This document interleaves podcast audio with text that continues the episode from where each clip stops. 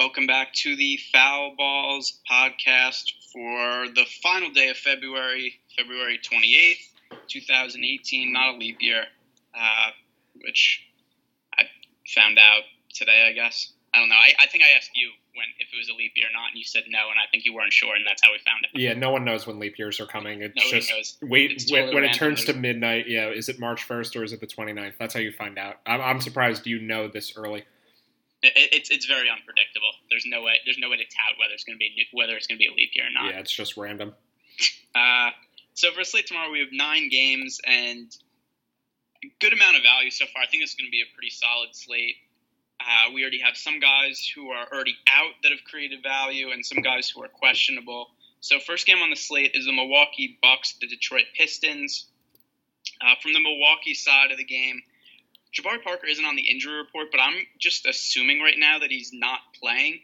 Uh, I don't really think that has a ton of impact on other Bucks players. The only reason I bring it up is that I think that Parker's getting to a place where he's a good play going forward. He played 26 minutes on, what's yeah, about 27 minutes on Monday night, and finished with a pretty good fantasy game. I mean, if he's going to start playing his regular minutes now, which he's pretty close to it, I mean, 26 minutes tonight, he figures to play somewhere 20 to 30 minutes the next game he plays. So, I- mean, he's just way too cheap at 4,600. He was 7,300 when he got injured last year. So, I, I think that he hasn't played any back to backs since he came back this year, second ACL tear last year. So I, I think this is going to be another rest spot for him. I don't have any confirmation of it. I'm just guessing right now. I still think Giannis is fine to pay up for at 8,500, but maybe not necessarily a great target. Just kind of somebody to be in the player pool. From the Detroit side of the game, uh, we have Andre Drummond 9,600. Blake Griffin's all the way down to 7,700. He hasn't been great lately, but I think that's an interesting price point on him. So I prefer to roster him to Drummond if I was picking Pistons big men. So I sort of disagree on Giannis just because I think there are going to be a lot of expensive players that are usable, and I think Giannis is just probably a little bit worse of a play than some of the other high price guys that we'll get to. But in a vacuum, I think he is fine at ten thousand five hundred, and maybe he gets a little bit of a boost usage wise with Jabari Parker being out. Uh, but yeah, the value in this game does seem to be on the Detroit side with Drummond and Griffin being a little underpriced. Playing the Bucks is hard matchup wise. They play slow and they're good defensively, but they are beatable at the center position. And I guess that's more Drummond's area than Griffin's area. But if the reason that they're bad against centers is because they're bad at protecting the rim and they're bad at rebounding, then that should help both Drummond and Griffin.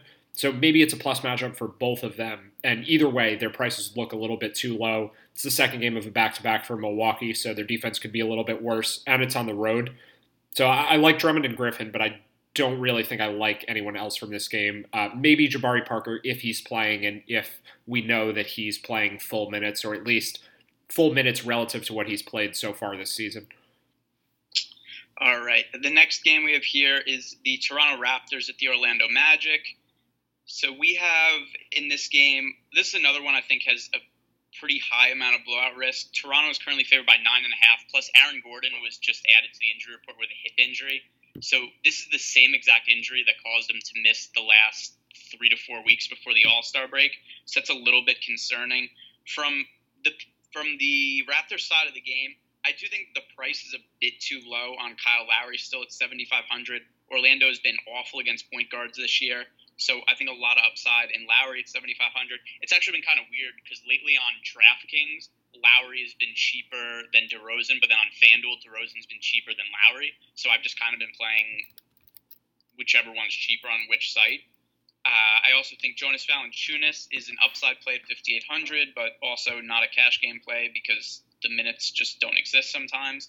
From the Magic side of the game, uh, it's it's hard to really make too much of a prediction on any players just because we don't know the status of Aaron Gordon.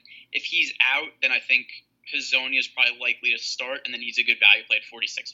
He's at, uh, let's see, what are his numbers at the start of this year? He's had a couple of really big games while starting, and I think most of them have come while he's been a chalk player, which is uh, just kind of a coincidence. But that will also probably mean that if he starts, he's going to have really high ownership. Uh, also, yeah, as a starter this year, Hezonja is averaging a little over 30 fantasy points per game. So definitely a strong play for me if Hezonja starts and Gordon's out. Has Hezonja started any games when Vucevic has played? I guess it may not even matter much because that shouldn't really change Hezonja's outlook. He's going to be, I guess, technically the power forward either way. So whether it's Vucevic in there or it was Biyombo or Speights or whoever at center, I guess it doesn't make much of a difference. Uh, he, he has started alongside uh, Vucevic this year.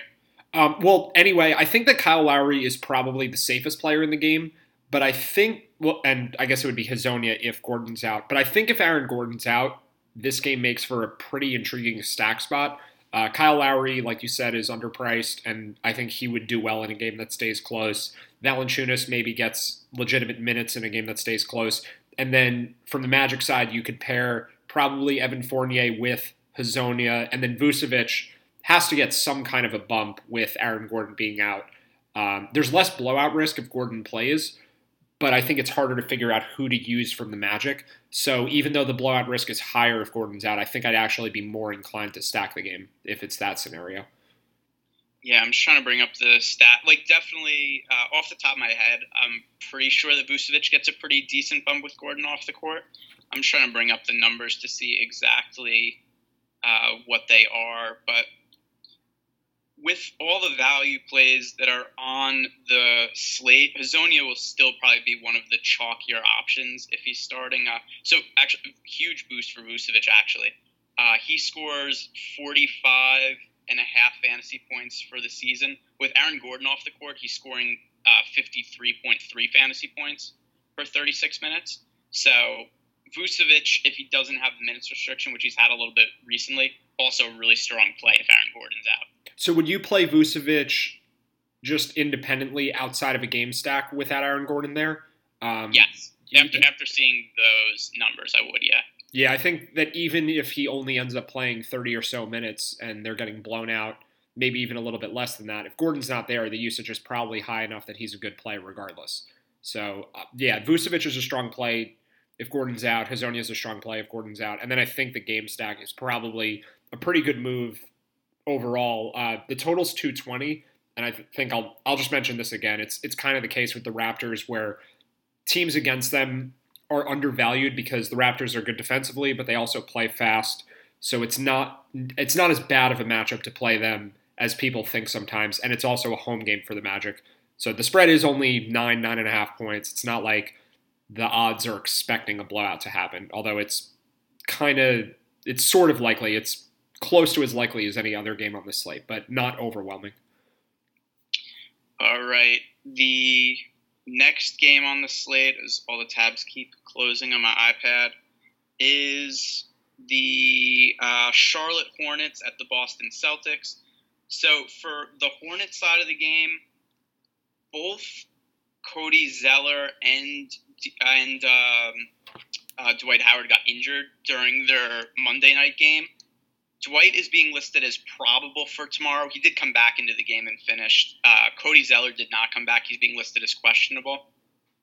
If Zeller's out, then I think Dwight Howard is an interesting play at 7,700 just because we saw the situation earlier in the year where Zeller was out, and it led to a ton of minutes for Dwight. The other thing also is the Horns are in must win mode. So they're on the outs of the playoff picture right now. They have to finish the season really strong to make the playoffs. Uh, there's probably a pretty decent chance that Dwight Howard doesn't come back next year, that they would look to move him in the offseason. So I, I, don't think there's anything they're going to be saving his minutes for. If Cody Zeller's out, then I assume Dwight Howard's going to play as many minutes as he could possibly handle. So at 7,700, I think he's a fine play.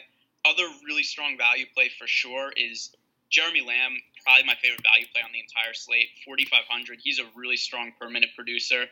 And Michael Kidd Gilchrist hamstring injury during tonight's game. So he's probably going to be out for a little while. Lamb is either going to start or he's going to or he's going to come off the bench and play extra minutes. But either way, it's going to make him a strong value play. Earlier in the year, when Kidd Gilchrist was out, I think Treveon Graham started, but Graham just started and played like 15 minutes, and was still Lamb playing uh, most of the small forward minutes. So really strong play, Jeremy Lamb at 4,500. From the Celtics side of the game, it's kind of the same story I always say with the Celtics is it's really hard to target any of their players individually because the production for them is so spread out. They have a bunch of really good players and they, they share the ball a lot. There, there really isn't a lot of upside in anybody. Uh, the one guy who I do think is worth rostering is Al Horford because his price has gone all the way down to 6,300, so that's just cheaper than where he's been. Uh, so the line for this game has moved from six to seven and a half. Boston's now favored by seven and a half with that injury news on on Howard and then Zeller and Kidd Gilchrist. Uh, the Hornets are going to be shorthanded for this game, at least with MKG out. But it sounds like they'll be missing at least Zeller and maybe Dwight Howard also. But yeah, I agree with you that even in a tough matchup in Boston, Dwight Howard should play more minutes with Cody Zeller out. That's kind of the reason that Howard was a good value a month or so ago to begin with, is that he had to play more minutes without Cody Zeller being active uh, back when Zeller was hurt. And 7700 is a lot cheaper than Dwight Howard was back then. I think he reached 10,000 on DraftKings at one point. So Howard is just really underpriced. And if he's not restricted, if he's not hurt at all, Obviously, it's contingent on him being fully healthy or at least close to it. Um, if he's not restricted, then Howard is probably one of the better plays in that price range. And then, yeah, Jeremy Lamb is the obvious value with Kidd Gilchrist out. Um, and then I agree with you on Horford. So if you're using all of those guys together, I think Kyrie Irving makes sense too. He's kind of just fairly priced, but I think that becomes sort of a mini game stack where you would put someone who's fairly priced alongside a few other guys who are pretty strong values from the same team. Uh, I don't think I would use Kemba Walker. He's at 7,800, which is kind of just around the norm for him. But I think I, I, I would use Kyrie Irving at a similar price. Yeah, uh, I just think there's better plays than Kyrie. Uh, the other thing also is I'm kind of thinking about the lineup construction for this slate. There's so many value plays that I think that the the way that most of the lineups are probably going to be constructed is going to be a stars and scrubs type build. So I just kind of think that the price on Kyrie, which is just kind of fair, and I, I think that it's just going to make more sense to go to the more expensive guys. Yeah, I guess with someone like Kyrie and then Lowry in the previous game, maybe they're more in play if the injury situations we're talking about don't end up opening up any value. So, like if Aaron Gordon plays and Cody Zeller plays, then there's less value in those games. So then maybe we have to go with more game stacks. But yeah, I agree. This could end up being really stars and scrubs type slate. So then those guys in the 7,000 range that are sort of fringe picks, we probably wouldn't need to use them at all. Okay. Uh, the next game here, boy, this is really annoying. My iPad is not cooperating at all. So the next game is the Indiana Pacers at the Atlanta Hawks.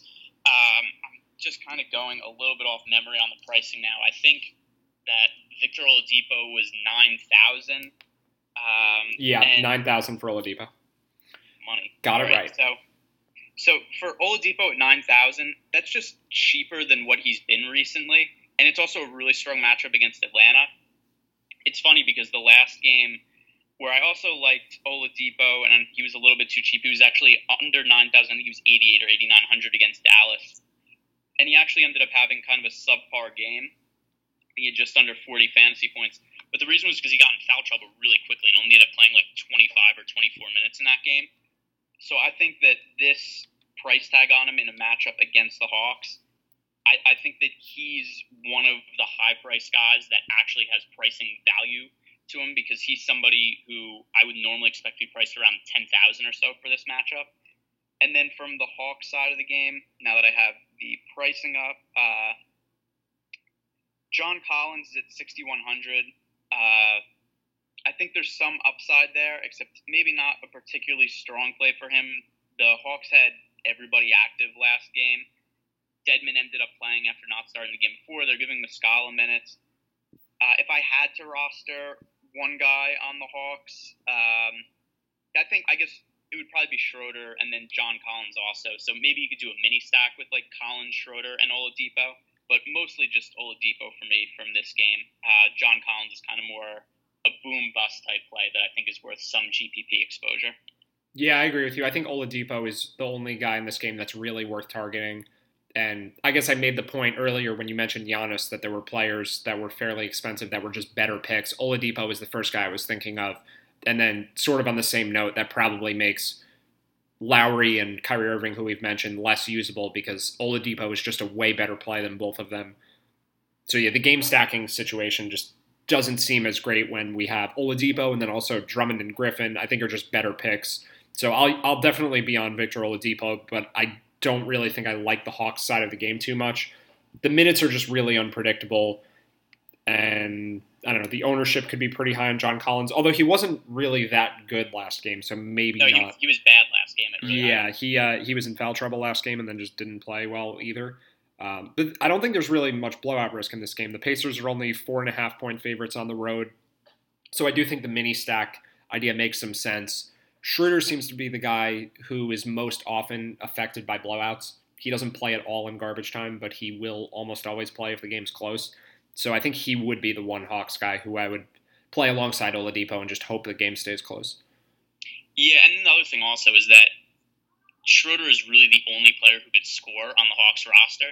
So generally, if he doesn't have a good game, it's hard for them to keep games competitive because they don't have another way to put the ball in the bucket and they're not good enough defensively where they're shutting teams down on defense. So I, I think it makes sense to play Schroeder with Oladipo and then maybe Collins in there also. Uh, next game here, the Phoenix Suns and the Memphis Grizzlies. I'm not going to be on the Phoenix side of the game just because of the down pace. From the Grizzlies side of the game, there is some value here because Tyreke Evans has been ruled out. So Evans is out, and then we also have Wayne Selden's out, Chandler Parsons out, and Deyonta Davis is out. The, the, Grizzlies injury reports have been crazy this year because there's never a game that they don't have like at least five players who are listed as out on the injury report. If we're including Mike Conley, who's missed basically the entire season. So with those guys out, uh, I think Jarell Martin, Andrew Harrison, JaMychal Green all make for good value plays, and then Marcus Gasol I think is worthy of paying up for at 8,400.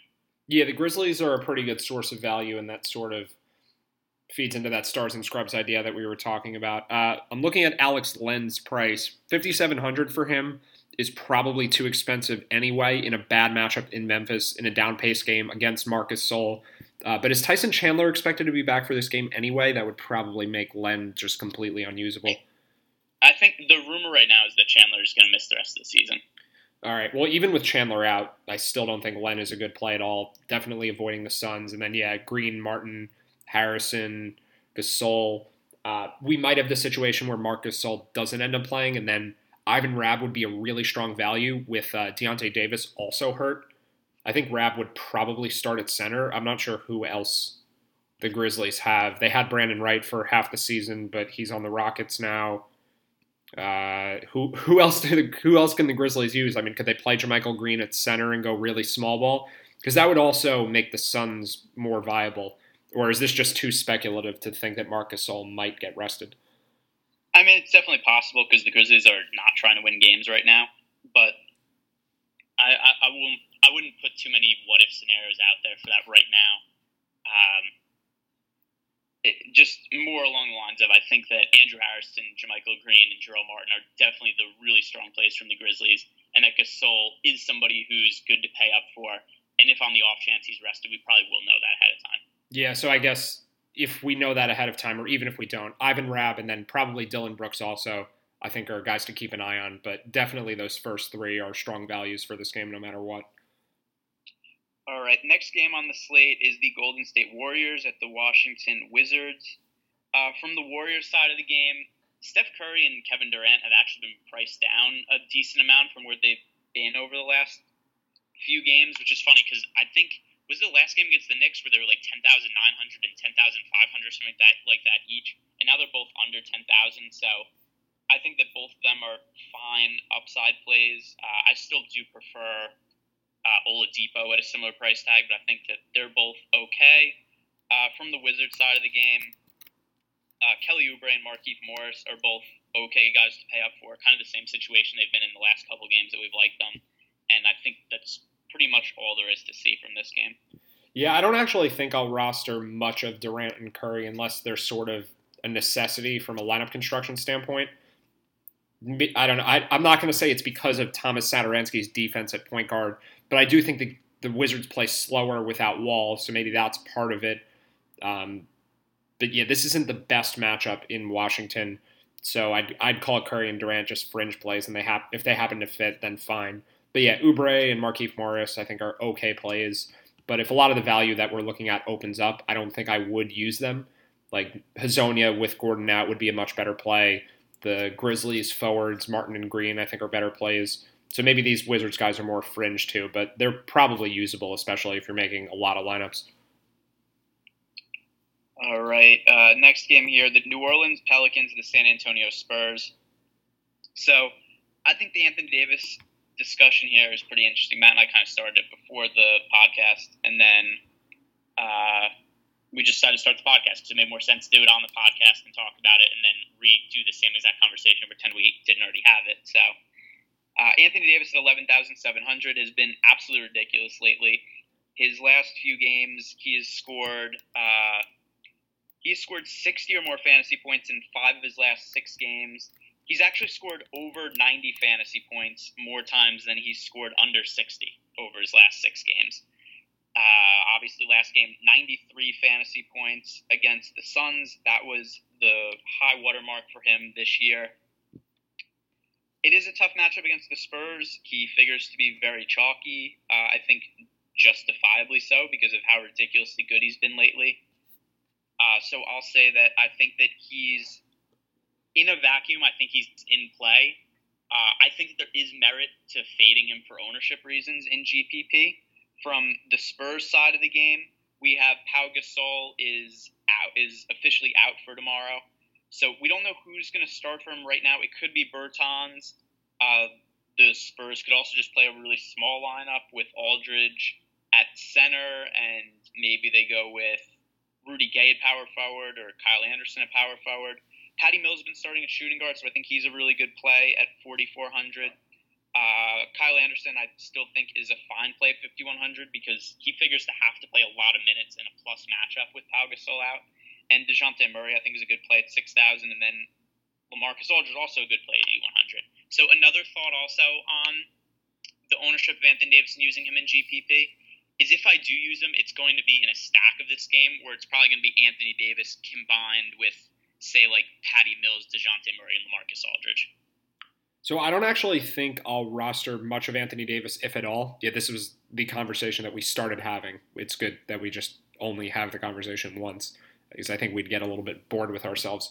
Uh, but yeah, Anthony Davis was sort of our disagreement. Um, the the first problem is just lineup construction, because I think a lot of the values that we've talked about are in more of the 4,500 to 6,000 range, and there aren't really any cheap near min priced values. So when we're saying stars and scrubs, I think it's more like near stars and near scrubs, where it's going to be a lot of guys in like the 8 to 9K range and then a lot of guys in like the 5 to 6K range, because we haven't really named a value play that looks like a good one below. I think 4,400 for Jarell Martin is about the cheapest.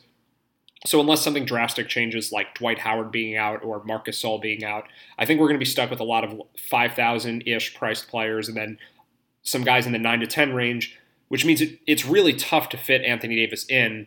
Um, and if you want a game stack here, then you're going to be using Lamarcus Aldridge too. So I think it's just a little too expensive to use Anthony Davis at 11,700. But then also, it's just it's an awful matchup in San Antonio. Uh, the the Pelicans are four point underdogs, which I think is a really low number for a game in San Antonio.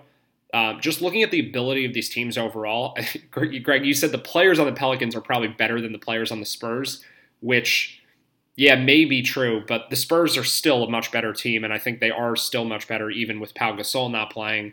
Uh, looking at the point differential for these teams, the Pelicans are basically at neutral for the year, and that's with a bunch of DeMarcus Cousins playing, who is not playing anymore. So I think conservatively they're a little below average, and the Spurs are plus three, three and a half or so. So the Spurs are probably four or five points better at least than the Pelicans. Plus they're at home, I think there might even be some blowout risk here. And I think the Spurs guys could do fine even in a blowout. Um, maybe it's a concern for Aldridge, but I think Murray and Mills would still play plenty of minutes. So I'm okay with rostering two, three, maybe four Spurs guys in lineups without using any Pelicans players in those lineups. Um, maybe Davis and then maybe Mirotic if you really want a game stack, but I don't think I'll really be stacking this game. I think it's just use the value on the Spurs and that's it. Yeah, so uh, here's the thing that I'm kind of just going back and forth about is I, I like I wish that somebody would just tell me right now this is what Anthony Davis is going to be owned tomorrow because I, I think that there of the high priced players he's almost a lock to be the highest owned. The question is what is that ownership going to look like because if if like 25% would be high ownership, but that's not high enough where it's like you have to fade him like if we're going to see Anthony Davis like the 35 to 40 percent range, then I think it makes more sense to go lighter on him. Because uh, just in a vacuum, I think he's such a strong play. Because I really do think he's matchup proof. Like nobody is pace proof. If a game has less possessions, it is less possessions. And this game will have less possessions. The Spurs do play very slow. Yeah. But the uh, total is still 219 for the game. Yeah, for, for me, the the question is really what is his ownership going to be? Um, so I, I think that what I'll say right now is I'm probably going to have some exposure to Anthony Davis, and it'll probably be less than what the field has. And I'm guessing you'll only use him in lineups that include Lamarcus Aldridge, and then probably also one of Dejounte Murray or Patty Mills, or maybe even both of them. Yeah, or I think Davis Bertans could be a good value play if he's starting also. But would you use Davis in lineups that don't have at least one San Antonio guy? Uh, probably not now. Yeah, well, I think most of our lineups will have Spurs guys anyway, just because there's a lot of value on them. So that might not even be an issue. Davis will just fall into lineups with Spurs players by accident. Um, but I just don't think there's a lot of value in his price tag. I mean, eleven thousand seven hundred has been just too cheap for him based on his production. Um, I think he's benefited from two overtime games recently. It's one or two, I forget exactly. So maybe his stats are a little inflated. Um, the last game against the Suns wasn't an overtime game. Though. No, it wasn't. But that's also the Suns. I mean, he could put up another 80 fantasy point game against the Spurs, but I, I think it's pretty unlikely. So I think at this point, I'll say I'm probably not going to use him. But if there are more punt plays that, and it's easier to pay up for him, then I think maybe I'll use him. All right. The next game is the Oklahoma City Thunder at the Dallas Mavericks. Uh, I don't really think there's any value on either side of this game. Uh, one thing that I think is maybe worth discussing is Matt, would you prefer to roster Russell Westbrook or Anthony Davis? I think Davis. Um, I well, you mentioned the ownership before. I guess I should touch on that for a second. Uh, I don't think Davis will be more than 25% owned or so because I think people do realize that playing in San Antonio is difficult and there just are a lot of options on this slate. So Davis won't be 10% owned probably, but I think he could be only around 20 to 25 um, which may not even be that much higher than Westbrook. So I guess the bottom line is I think it is independent of ownership, and then just the the reason to go with Davis over Westbrook is because of the game stack potential with those Spurs guys who we're already using anyway. So I think I'd be more inclined to use Davis than Westbrook, but I probably won't use either guy. I think the the value is just kind of on other players that are cheaper. So Westbrook is just too expensive in this matchup. Okay, the final game on the slate is the Houston Rockets at the LA Clippers. The Clippers playing on the tail end of a back to back, but they are at home. Um, although is tonight's game tonight's game's in Denver, so it still is travel for them. Uh, Houston side of the game, we have Clint Capela is questionable with an illness. I'm assuming that Capela is going to play because he was questionable last game. It's only a sickness and he was also supposedly sick the night before the last game, which was one of the reasons he had a bad performance. So it's been what will it have been? It'll have been four days since he got sick, so he should be good to go by then.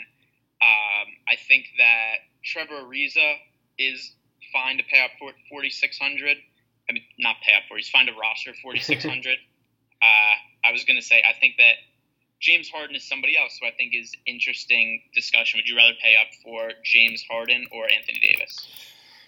Oh, these are tough. These are tough questions. You're really uh, making making it difficult for this podcast. Um, I think Harden. The matchup is better.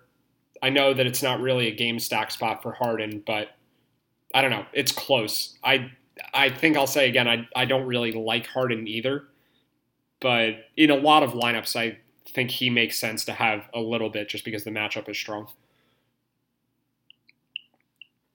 Yeah, I'm thinking. Uh, I still think Davis is the guy. I. Well, we like, agree at least that Harden's a better play than Westbrook? Um. Yes, I'm also. Uh, I actually think I might prefer to roster Chris Paul in this matchup than Harden. This is a really cheap price for Chris Paul versus what he's been at recently.